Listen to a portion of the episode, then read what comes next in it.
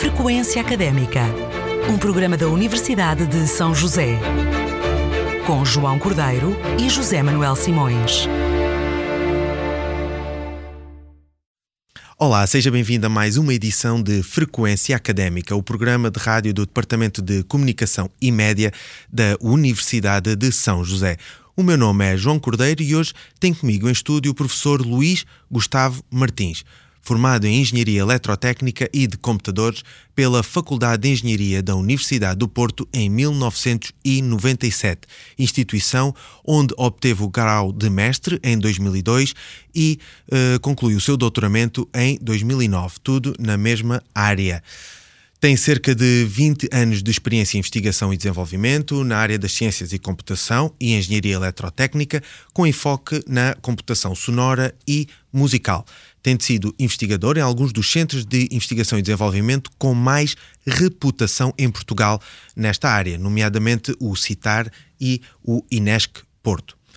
Além do vasto número de publicações científicas, orientações de tese, participação em conferências e projetos de investigação, Gustavo foi diretor do Centro de Criatividade Digital vogal da direção da Escola das Artes, onde desempenhou funções de diretor de departamento de som e imagem e vice-diretor do CITAR, tudo isto na Universidade Católica Portuguesa, onde assume hoje funções de vice-reitor para a investigação e inovação. Além disso, é, com muito gosto nosso, professor convidado na Universidade de São José, em Macau. E antes de passarmos à conversa com Luís Gustavo Martins, vamos ouvir a sua primeira escolha musical para o Frequência Académica de hoje. Ficamos com o concerto de Brandburgo, número 3 em Sol Maior, BWV 1048, claro está, de Johann Sebastian Bach, aqui interpretado por Wendy Carlos eh, em 1968, eh, incluído num álbum icónico chamado Switch on Bach. Vamos ouvir.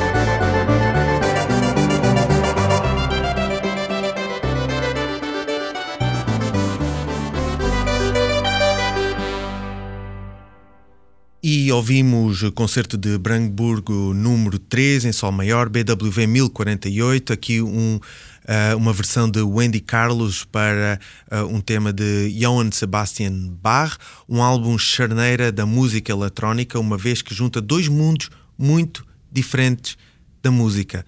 Luís Gustavo Martins, seja bem-vindo ao Frequência Académica. Muito obrigado, o prazer é meu, obrigado pelo convite. Uh, Luís, uh, este primeiro uh, tema é, como já disse, um álbum muito especial que junta estes dois mundos que são, obviamente, um, pertencem à mesma, à mesma área, à área da música, mas que vêm de universos distintos. Sei que este álbum para ti foi importante e também para ti abriu uma porta para algo novo. Fala-nos um pouco sobre este álbum e as consequências deste álbum na tua vida profissional e cultural, digamos. Uhum. O, o álbum foi. Eu tive conhecimento do álbum uh, de forma quase inusitada, através de uma revista. Vinha um, um, pequeno vinil, aqueles vinilos de plástico que vinham às vezes nas revistas da especialidade, porque na altura já me interessava bastante pela, pela música e, e em particular pelo, pelos sons eletrónicos na música. Uh, e surpreendeu-me por ser uma, um, ao fim e ao cabo, uma orquestra eletrónica que estava ali a ser tocada. Eu, na altura, nem imaginava bem como é que era possível. Uh, ao fim e ao cabo, replicar um, ou uma tentativa de replicar, se bem que a ideia não era bem essa do, do Andy Carlos, era uma reinterpretação uh, por meios eletrónicos de, um, de, um, de, um, de, uma orquestra, o que me deixou uh, fascinado. Uh, e isso criou, quer dizer, já havia esse, esse sentimento em mim do, do, do fascínio pelo som eletrónico na música e aqui foi uma aplicação à música clássica que, que realmente me deixou muito curioso e tentar perceber como é que como é que isso era possível de ser feito e de que forma é que uh, os sons eletrónicos se faziam ali de alguma forma uh, representar os, os, instrumentos tradicionais acústicos um, e isso fez com que de facto uh, eu tenha tentado perseguir ao longo da, da, minha vida académica uma área que, que, me desse resposta a, esses, essas, essas questões. Não havia em Portugal à data um, um, um, curso de engenharia sonora nem de música eletrónica que eu conhecesse. Uh, e como eu tinha também uma apetência pela tecnologia, em particular pelos computadores e, e, e mesmo pela eletrónica, acabei por seguir sempre desde um, um, no secundário um curso técnico-profissional ligado à área da, da, eletrónica e depois na Faculdade de Engenharia, uh, seguindo o ramo de telecomunicações, que era aquele que de alguma forma tratava uh, de forma aproximada à questão dos, dos, dos sons eletrónicos. E foi muito por aí, quer dizer, foi, foi de charneira exatamente porque foi algo que me, que me, que me, que me intrigou uh, e, que, e que ainda hoje me intriga. Uh, isso determinou grande parte da, da, do meu percurso académico. Um, após uh, teres terminado a primeira fase da, da tua carreira académica, portanto a licenciatura, ingressas no Inesc Porto, certo? Sim, sim. Uh, o Inesc Porto tem tudo a ver com esta área dos sons digitais, os novos sons uhum. na música. Fala-nos um pouco dessa experiência e da tua primeira experiência de investigação, uhum. uh, mais em contexto profissional, digamos Sim. assim. O Inesc Porto tinha, à data, estamos a falar em 1996, 97, o ano, no, no ano final da minha licenciatura na Faculdade de Engenharia da Universidade do Porto. Uh, e o Inesc Porto tem um, ainda hoje tem um se chama uma unidade de telecomunicações, hoje tem um nome um pouco diferente, um, e onde estava a criar aquilo que se viria a chamar o grupo de áudio. Uh, ou seja, um, dentro da unidade de telecomunicações e multimédia, haver, havia já um grupo de vídeo, os grupos ligados às redes de, de, de computadores, um, e criou-se na altura uh, um grupo criado, aliás, pelo professor Aníbal Ferreira e pelo professor Pimenta Alves, também muito com o apoio do professor Pedro Gades Oliveira, um grupo dedicado à, à engenharia do, do som. E eu tive a sorte de, de, um dos primeiros projetos que foi, que foi uh, proposto uh, a alunos por esse grupo foi a criação de um, de um equalizador digital de 20 bandas. E, e, eu tive a sorte de ter esse, de estar no ano em que esse projeto é proposto como projeto final fim de curso e, e, claro que me candidatei a ele e, e, tive a sorte, ou o mérito, se quisermos dizer, de, de ser escolhido para, para participar nesse projeto, que foi, que foi uma experiência única, não é? Foi a primeira experiência de investigação à séria uh, na área do, do som, neste caso do som digital, e que depois uh, determinou a, a, minha, os meus 12 anos no, no, no Inesco Porto, sempre muito ligado a essa parte do, do som. Segues uh, posteriormente para doutoramento onde uh, trabalhas a segregação de sinais uh, na música. Portanto, uh, segundo sei, basicamente tu tentas ensinar um computador a ouvir quase como nós conseguimos fazê-lo. o computador ouve uma música com várias camadas e diz: Aqui está um instrumento a tocar esta, esta uhum. linha. Uhum. É isso? Fala-nos um pouco deste projeto. Sim, o, o, objetivo era um pouco esse. Uh, uh, não quer dizer que, se, que, que, fosse fazer um sistema, uma caixinha preta em que entra, entra o som uh, de uma música de um lado e do outro lado sai uma partitura ou sai uma, uma descrição de quais são os instrumentos que estão a tocar ou, ou quais são as notas que estão a ser tocadas. Uh, Isso seria o ideal. Esse talvez fosse o objetivo último que ainda muita gente hoje persegue. Se calhar caiu um pouco já mais em desuso essa, essa, essa ideia. Houve uma altura que era muito, era muito falado, seria o Holy Grail da, destas, deste tipo de aplicações, uh, mas até chegar lá há muitos outros problemas que são igualmente ou tão mais interessantes na, na análise. De facto, o que se pretendia, uh, durante a minha tese de doutoramento, o que pretendi foi seguir uma abordagem baseada em princípios da psicologia, em particular de um, de um livro muito seminal do Albert Bregman, que tem o título de Auditory Scene Analysis, que é um psicólogo e que tentou um, perceber os, os, mecanismos da audição, um pouco como os, uh, os psicólogos da Gestalt uh, alemães tentaram perceber os mecanismos da percepção no campo visual, é? com todas aquelas ilusões ópticas, com aquelas uh, paradoxos, com aquelas, enfim, com aqueles exemplos que nos intrigam, porque é que nós às vezes vemos a bailarina a dançar para um lado ou dançar para o outro, se vemos uma, duas caras ou se vemos uma jarra. o mesmo acontece também no domínio auditivo. E, e, por causa dessas, dessas ilusões consegue-se, ou tem-se um pequeno vislumbre para os processos uh, uh, mentais ou cerebrais ou neurológicos, se queremos pensar, de percepção. Não é fácil de abrir a, a, a, cabeça de uma pessoa e perceber o que é que lá está dentro, não é? Não dá para observar de forma direta, então tenta-se observar de forma indireta. E esse estudo produziu uma série de, de, de princípios que, enfim, muito focados em sons muito simples, de como é que nós, humanos, que temos uma capacidade fantástica de fazer segregação de sons, conseguir perceber as, os diferentes sons, conseguimos estar no, no, no, no, paradox, no, no enfim, no, paradoxal uh, situação de ter, estarmos num cocktail party, é? numa, numa, festa, e todos os sons estão à nossa volta e temos uma capacidade incrível de conseguir focar em diferentes sons, ouvir a conversa que está aqui a ser tida ao lado, os, os copos a tilintar, os foguetes lá fora, a música de fundo, alguém que se chega com os passos, enfim, e, e tudo só uh, com dois ouvidos, não é? Ou até só com um. Uhum. Uh, só que reduz um pouco essa capacidade, mas uh, até só com um ouvido se consegue fazer isso. Uh, e do ponto de vista computacional é muito complicado, porque os sons estão todos misturados.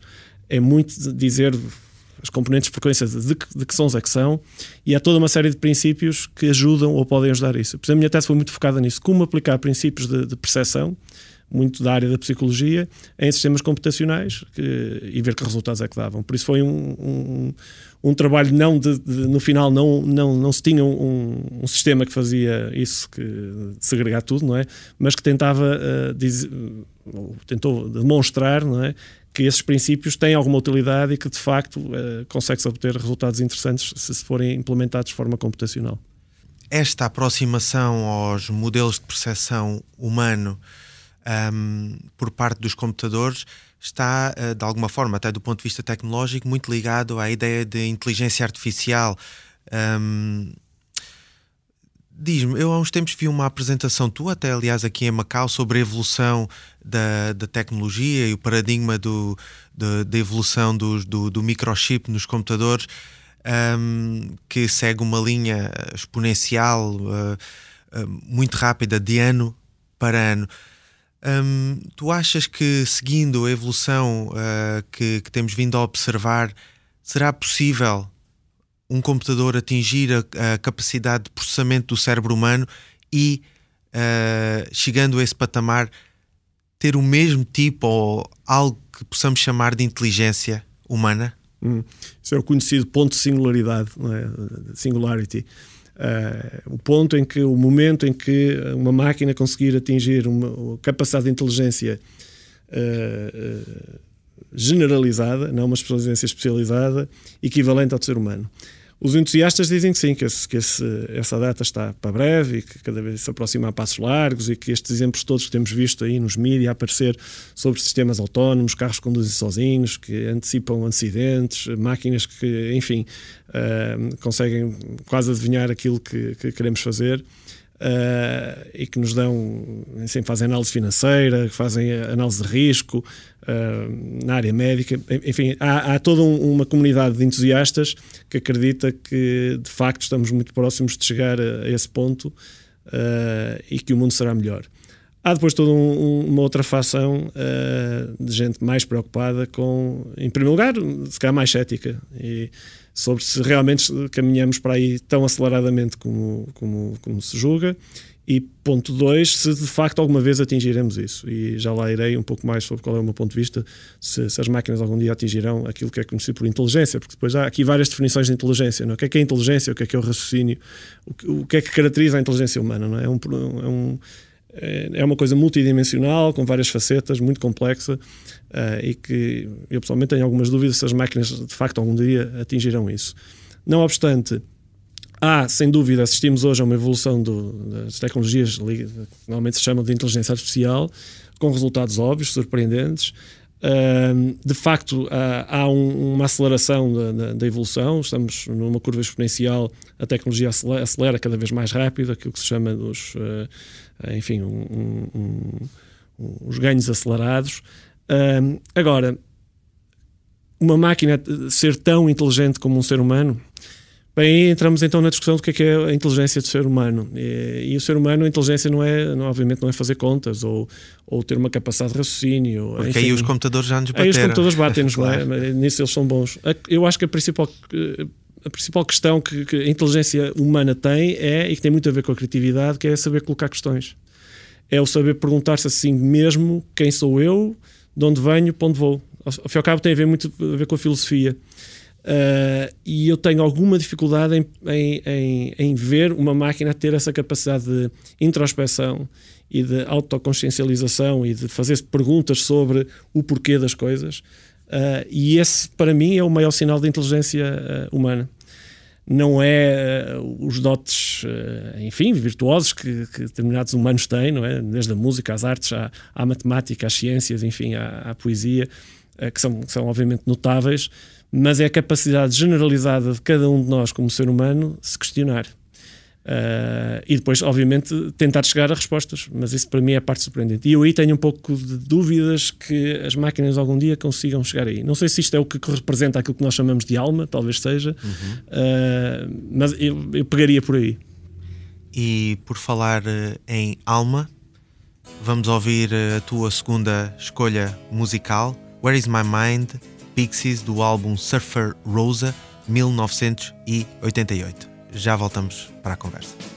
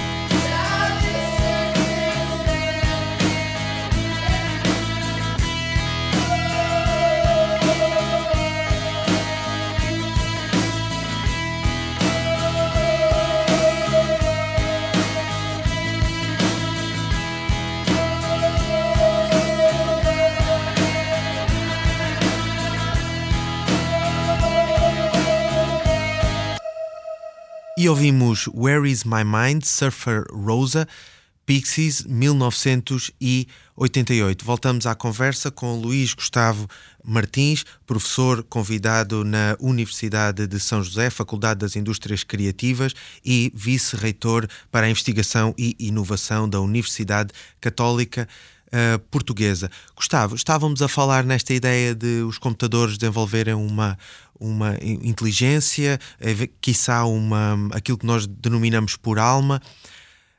Um, eventualmente acontecerá, eventualmente não acontecerá, mas algo que vemos no nosso dia a dia uh, é o facto de os computadores conseguirem desenvolver tarefas uh, mais ou menos mecanizadas que até agora eram desenvolvidas por seres humanos. E, claro está, um, coloca-se a questão se há um determinado conjunto de tarefas que os, que os computadores conseguem fazer que antes eram feitas pelos seres humanos, estes seres humanos vão perder eventualmente o, o emprego para os computadores, que é algo que se discute hoje em dia. Como é que uma universidade prepara alunos para esta realidade, ou seja, para a realidade de um computador poder vir a desenvolver uh, um trabalho semelhante mais barato, mais rápido. Uhum. Bem, é, é óbvio que as, revoluções tecnológicas é, levantam sempre muitos desafios societais. Já aconteceu no passado, na revolução anterior, a conhecida Revolução Industrial, estas mesmas inquietações se levantaram quando as máquinas começaram, as fábricas começaram a ser automatizadas, mecanizadas, apareceu a eletricidade, apareceram os automóveis, enfim, todo esse conjunto de, de, de artefactos tecnológicos e de, e de processos automatizados um, que levantavam essas questões. Um, a sociedade foi-se sabendo adaptar, esse é um facto, e essa é, um, é, uma das características uh, humanas, que é a sua capacidade de, de adaptação. Uh, agora, os desafios de facto existem, não é? Uh, e assistimos hoje em dia àquilo que se chama a quarta revolução industrial, com sistemas autónomos ou sistemas robotizados eh, bem mais independentes do que meramente sistemas que são programados para fazer a tarefa A, B e C, mas que têm alguma capacidade até de improviso e de, e de aprenderem por elas próprias, não é? Essa é, é a grande novidade que, que é trazida aqui, a capacidade das máquinas já não precisarem de ser propriamente programadas, elas são programadas para aprender por elas próprias. Que isso é um passo gigante. É um passo gigante, como é óbvio, não é? é começa a haver máquinas que dão pequenos sinais, ainda, enfim, não se pode falar de uma intu intuição ao nível que se fala na, na, intuição humana, mas dão pequenos vislumbres daquilo que se poderia dizer uma, uma intuição de máquina, não é? Começam a ter o caso do exemplo do, do que é, que é significativo relativamente à, à, à questão do, do, dos sistemas uh, que, jogavam, que jogam uh, xadrez, não é? que têm vencido já há uns anos uh, vários campeões. No, no caso do, do, jogo Go, para além do jogo Go ser um jogo com muito mais complexidade e logo torna pouco viável a abordagem que era seguida de força bruta no caso do jogo de xadrez, que era tentar todas as possibilidades e ver qual aquelas que dariam à partida melhores probabilidades de, de, da máquina vencer o oponente humano. No caso do Go, isso não era uma abordagem provavelmente viável, demoraria muito tempo, consumiria muitos recursos. Um, a abordagem que a máquina acaba por seguir, e, e ela chega, chega a essa abordagem quase que só por ela, é de uma intuição ou seja, intui qual será provavelmente a jogada mais provável sem ter que as testar todas, que é exatamente a abordagem que os seres humanos usam para jogar um jogo tão complexo como o Go. E essa é a parte surpreendente. Que desafios é que isto lança uh, para a sociedade e, em particular, para as universidades? Bem, obviamente que isto pode e irá, e já está a provocar uh, erosões de empregos, não é? Uh, empregos que passam a ser possíveis de serem feitos e de atividades e de trabalhos passam a, ser, a poder ser feitos de forma tão, ou até em alguns casos melhor, uh, por máquinas do que eram por humanos. Uh, e isso cria, obviamente, aqui uh, situações complicadas, não é? De pessoas que de repente ficam uh, sem profissão ou sem trabalho. a questão que se, que se, deve colocar, penso eu, é se de facto esse é um trabalho, se uma máquina o consegue substituir, se não é um desperdício de talento de ter pessoas a fazê-lo. quer dizer que essas pessoas então podem ser recuperadas para fazer coisas que as máquinas não fazem, não é? Uh, e eu acho que é esse o grande desafio das universidades hoje em dia. Isto para dizer também o seguinte: enquanto muito do, do enquanto na, na, na, Revolução Industrial, muito do trabalho humano que é substituído é um trabalho mecanizado, repetitivo, ah, de força, sem, de, de força, força. E, e, agora nesta revolução já há uh, profissões uh, especializadas na área das finanças, na área médica, na, na área da condução de máquinas, motoristas, que são trabalhos especializados, uh, e falamos de motoristas desde o, o carro até eventualmente ao avião, uh, o controle de tráfego aéreo, enfim, tudo que, tudo que sejam esses mecanismos que são trabalhos altamente especializados e de altíssima responsabilidade, correm o risco de serem substituídos por, por máquinas incluindo os, os próprios professores em algumas, em algumas tarefas, não é? E quando falo dos médicos, também numa primeira abordagem, a, a, componente humana é sempre essencial em tudo isto. Inclusive é na nossa área, eh, portanto, na área das artes também já há computador de desenvolver. desenvolver é, não sei se será exatamente arte ou se será, enfim. Mas uma, experiências estéticas, pelo menos serão. Sim, é? sim, sim ou pelo menos a criar ali alguns, alguma matéria-prima para que depois um artista humano, chamemos assim, um, um artista, porque eu não, não concebo para já um artista que não seja humano, uh, se inspire e, que, e use isso como uh, matéria-prima. Por isso, o desafio para as universidades, como é óbvio, hoje em dia, quando se tenta preparar uh, alunos para aquilo que se chama o mercado de trabalho, é um desafio muito complicado. Em primeiro lugar, porque o mercado de trabalho muda, a cada ano que passa, quase, não é? Uh, é muito difícil antever qual, quais vão ser as reais necessidades do mercado de trabalho daqui a 5 anos, quanto mais daqui a 10. Uh, e por isso penso que resta às universidades uh, aquilo que de facto elas está na sua gênese, que é uh, ensinar ou de alguma forma cultivar o sentimento de fazer boas perguntas. Não só o sentimento, mas a, a, a, o mindset, não é? Uma mentalidade de, de, questionar, um sentido crítico apurado e de fazer boas perguntas. E depois de, de, de encontrar formas de tentar dar resposta a essas perguntas.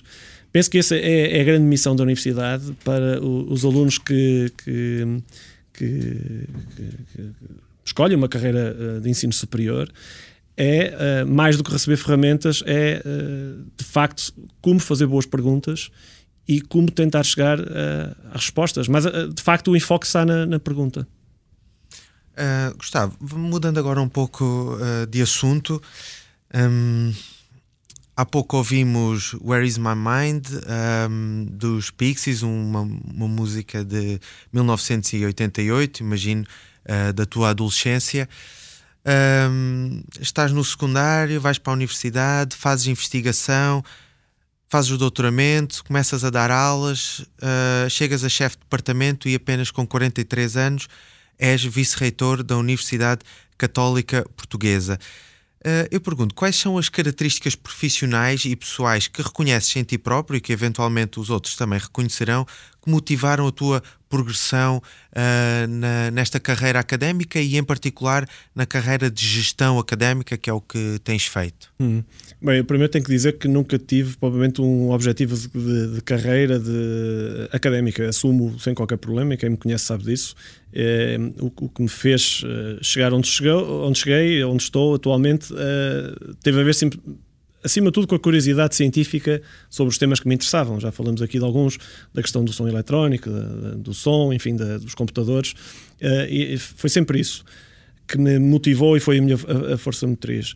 Talvez uh, estar nos locais certos, nos momentos certos, e, e, de alguma forma as pessoas que me foram convidando para as diferentes etapas uh, da, minha, da minha carreira académica e que eu tenha ponderado se deveria eh, aceitar ou não, se, enfim, aceitar os desafios que me eram colocados, me tenham uh, conduzido até aqui. Por isso eu não tenho propriamente uma explicação clara e de como é que eu chego aqui. Uh, gosto de acreditar que é por mérito próprio, Uh, mas, uh, mas tenho que assumir que foi muito postar, ou seja, não houve um plano propriamente dito, do, do meu ponto de vista, não houve. Uh, é legítimo quem tem esse plano, completamente legítimo, e isso até é a forma mais tradicional de, de, de fazer essa, essa, essa, carreira. As pessoas estão muito focadas nisso e que, e que, sabem bem os passos que devem dar. Um, eu não foi, não foi, curiosamente, não foi esse o processo. Agora, em todos os desafios que aceitei, aceitei exatamente como desafios. Uma oportunidade de aprendizagem grande e, acima de tudo, uma oportunidade de sair da minha zona de conforto. é sempre muito desconfortável Uh, apesar de ser muito honroso, não é? Receber um convite, uh, em particular este último, agora para vice-reitor, uh, honra muito, de facto, ser que outros reconheçam em nós essas, essa, essa capacidade para abarcar um desafio desses, mas é, é, um, é, um, é, muito, é muito desconfortável, porque realmente vamos para, para um, um desconhecido, que não é um total desconhecido, sabemos que é que estas coisas acarretam e porque também já temos experiência passada de outras posições, mas é sempre um, um, um salto para, para o desconhecido. Mas eu gosto de agarrar desafios destes e gosto de me colocar à prova e, e, tento, ou pelo menos também gosto de, de, de, acreditar que meço bem os riscos, não é? Há sempre aqui riscos elevados e tento não dar um, um passo mais largo que, que, a minha perna. Mas isso logo se verá como no final do mandato uh, cá estarei para ser avaliado pelo meu desempenho. Tu estás como vice-reitor para investigação e inovação.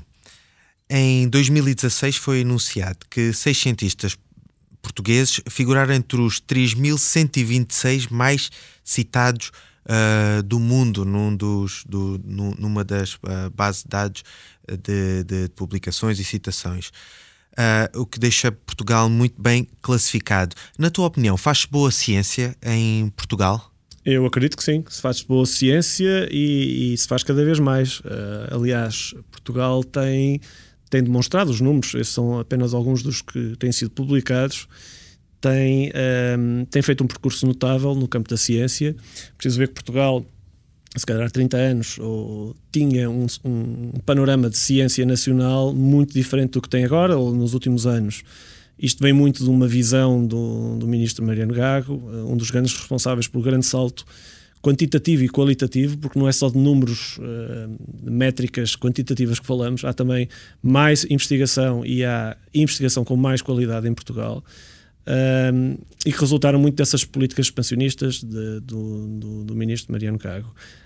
Um, claro que depois tem, tem, tem havido, enfim, períodos uh, melhores e, e, outros menos, uh, menos bons para, para aquilo que se vislumbra para a ciência portuguesa, mas isso faz parte da, da evolução de cada da, das histórias do, dos países. Penso que em Portugal há boas condições para se fazer, vai havendo boas condições para se fazer ciência, um, e penso que um desafio interessante era como atrair, em primeiro lugar, reter os melhores talentos, haver condições para reter realmente os talentos nacionais que possam ter condições equiparáveis em Portugal para fazer ciência como se faz no estrangeiro. Penso que esse é um desafio que temos que, que abarcar e que está, que está a ser abarcado. A comunidade científica está bastante ciente disso. E, e um outro que é de como atrair também os melhores alunos, os melhores investigadores, os melhores pós-docs, os melhores professores um, para numa, numa enfim, para de alguma forma também combater a endogamia uh, e, e, e, abrir horizontes, perceber, por um lado, nós portugueses irmos fora e passarmos temporadas fora nas, na, nas melhores universidades internacionais, onde normalmente uh, já é conhecido uh, darmos sempre muitos bons exemplos de, de, de, excelência, mas depois trazer, haver condições para que se possam regressar e trazer essa experiência, essas mais-valias para Portugal e haver, enfim, ao cabo, esta, esta esta comunicação de experiências e de, e de formas de fazer ciência uh, e depois todo o networking uh, uh, que é essencial. Hoje em dia é impossível pensar se fazer ciência de, por uma só pessoa, uhum. ou até só por uma só equipa, ou até só por uma única universidade. Quer dizer, cada vez mais a ciência tem que ser em rede, em rede uhum. e, e, e, interdisciplinar, multidisciplinar, transdisciplinar. Todas essas buzzwords de, de, das disciplinas. Gustavo, foi um prazer ter-te aqui no Frequência Académica hoje para ouvir uh, as tuas opiniões sobre a ciência, mas também sobre uh, a academia no geral e sobre a indústria e o desenvolvimento uh, da, da, tecnologia e, obviamente, dos sons digitais e computarizados. Muito obrigado por ter estado aqui hoje. Obrigado, eu. Ficamos com o último tema que escolheste para nós, Always Something Better, do álbum The Last Resort, Trent Moller. O meu nome é João Cordeiro, Frequência Académica volta para a semana.